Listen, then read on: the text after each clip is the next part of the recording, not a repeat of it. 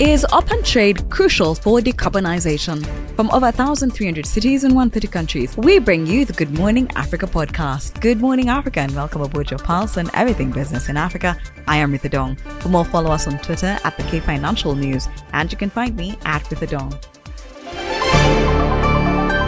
Ngozi Okonjo-Iweala, Director General of the World Trade Organization, says open trade is crucial for decarbonization. A recent global stocktake report from the UN found that global greenhouse gas emissions are still rising and that national pledges to cut these collectively fall far short of what is needed to keep average global temperatures within the 2% of pre-industrial levels as set out in the 2015 Paris Agreement, let alone the more ambitious 1.5 degrees Celsius objective. In this episode, Okonjo-Iweala discusses the reluctance to fund the decarbonization journey. The money isn't coming. The amounts are huge in the trillions needed. Um, you know, you take Africa, for instance, it needs $190 billion to finance per year, up to 2030 to finance the green transition. What is it getting now? Minute amounts. How is it going to be raised? So we have to think of sensible things like how do we raise that money? So that's one. The second is business. They're facing a lot of regulatory fragmentation. There are 73 different carbon t- taxing and pricing regimes in the world today. They are confused. When they go from one country to the other, they have to think about a different way and a different system. So, how do we bring this together? So if we have a common methodology or framework for a global carbon pricing regime, I think that will help. And then we can use some of those resources that would be raised to help finance the green transition in those vulnerable countries that don't have the resources. So that was why I was nodding so vigorously. And I think developing countries need to get behind it. We've now, the international financial institutions have all been working on this in parallel the IMF, the World Bank, the WTO, the OECD.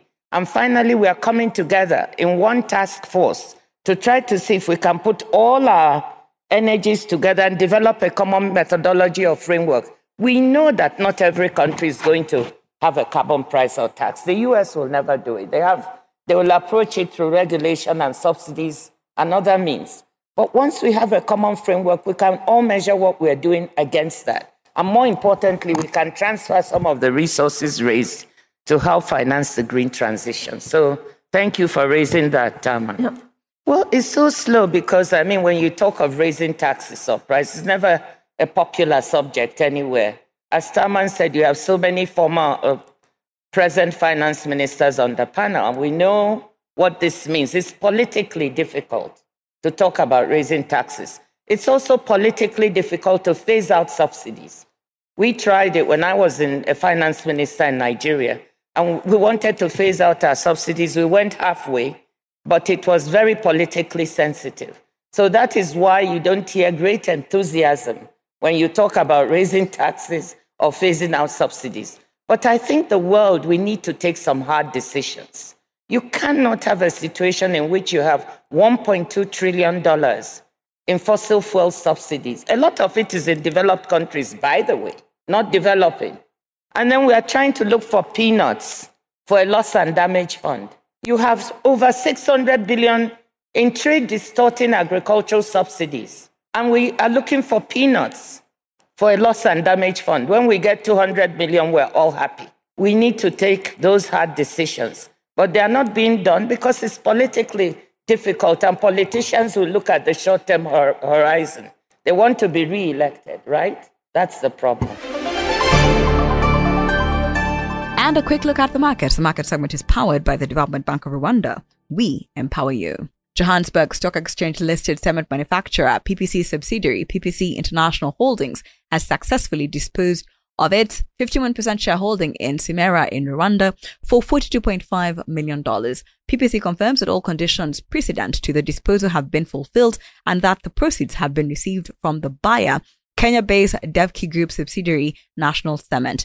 PPC CEO Matthias Cardarelli comments that the sale of PPC's stake in Cimerwa allows the Rwandan business to be part of a regional group that is better positioned to support its growth. In turn, The disposal allows PPC to focus on its core South African markets, where it sees opportunities to drive improved profitability and secure a more sustainable return on capital. Cimerwa, which was established in 1984, is Rwanda's only integrated cement manufacturer. South African Reserve Bank unanimously decided to keep its key repo rate at 8.25% on January 25th as widely anticipated, thereby keeping borrowing costs at their highest since 2009. The bank highlighted the persistence of inflation risks while emphasizing a balanced evaluation of risks to medium-term growth. It noted that the return of inflation to the target had been slow despite the expected gradual moderation. Headline inflation fell for a second month to 5.1% in December from 5.5% in November, but still above the preferred 4.5% midpoint of the central bank's target of 3 to 6%.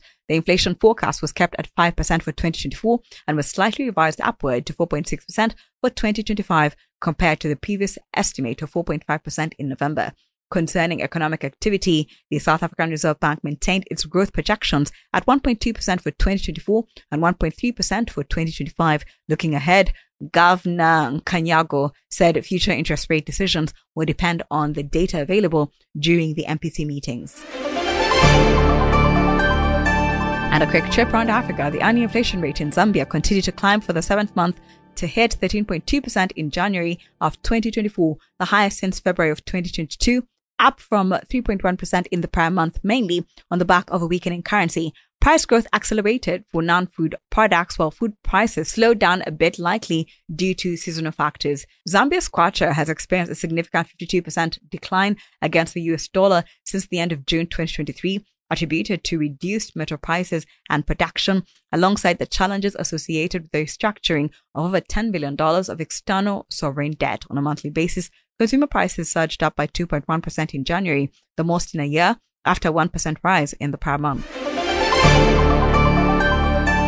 Global electricity demand is expected to grow at a faster rate over the next three years as the clean energy transition gathers speed, with all the additional demand forecast to be covered by technologies that produce low emission electricity, according to a new report from the IEA. Electricity 2024 is the latest edition of IEA's annual analysis of electricity market developments and policies, providing forecasts for demand supply and carbon dioxide emissions for the sector from 2026. The report finds that while global growth in electricity demand eased slightly to 2.2% in 2023 due to the falling electricity consumption in advanced economies, it is projected to accelerate to an average of 3.4% from 2024 through to 2026.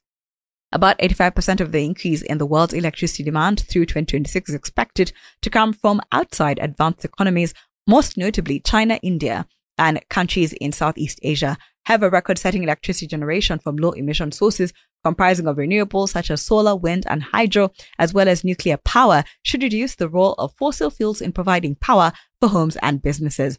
Low emission sources are expected to account for almost half of the world's electricity generated by 2026 up from a share of just under 40% in 2023. Renewables are set to make up more than one third of total electricity generation by early 2025, overtaking coal. By 2025, nuclear power generation is also forecast to reach an all-time high globally as output from France climbs. Several plants in Japan come back online and new reactors begin commercial operations in many markets, including China, India, Korea, and Europe when the share of fossil fuels in global generation falls beneath 60%. As a region, Africa remains an outlier in electricity demand trends, according to the report's analysis. While electricity per capita in India and Southeast Asia has risen rapidly, it has been effectively stagnant in Africa for more than three decades. Thank you for always waking up with us. Good Morning Africa is a product of the K Financial. If you have suggestions or you just want to check out more stories, visit the website. That's thekfinancial.com. And don't forget to subscribe. You can also find us on all social media platforms at the K Financial. And you can find me at the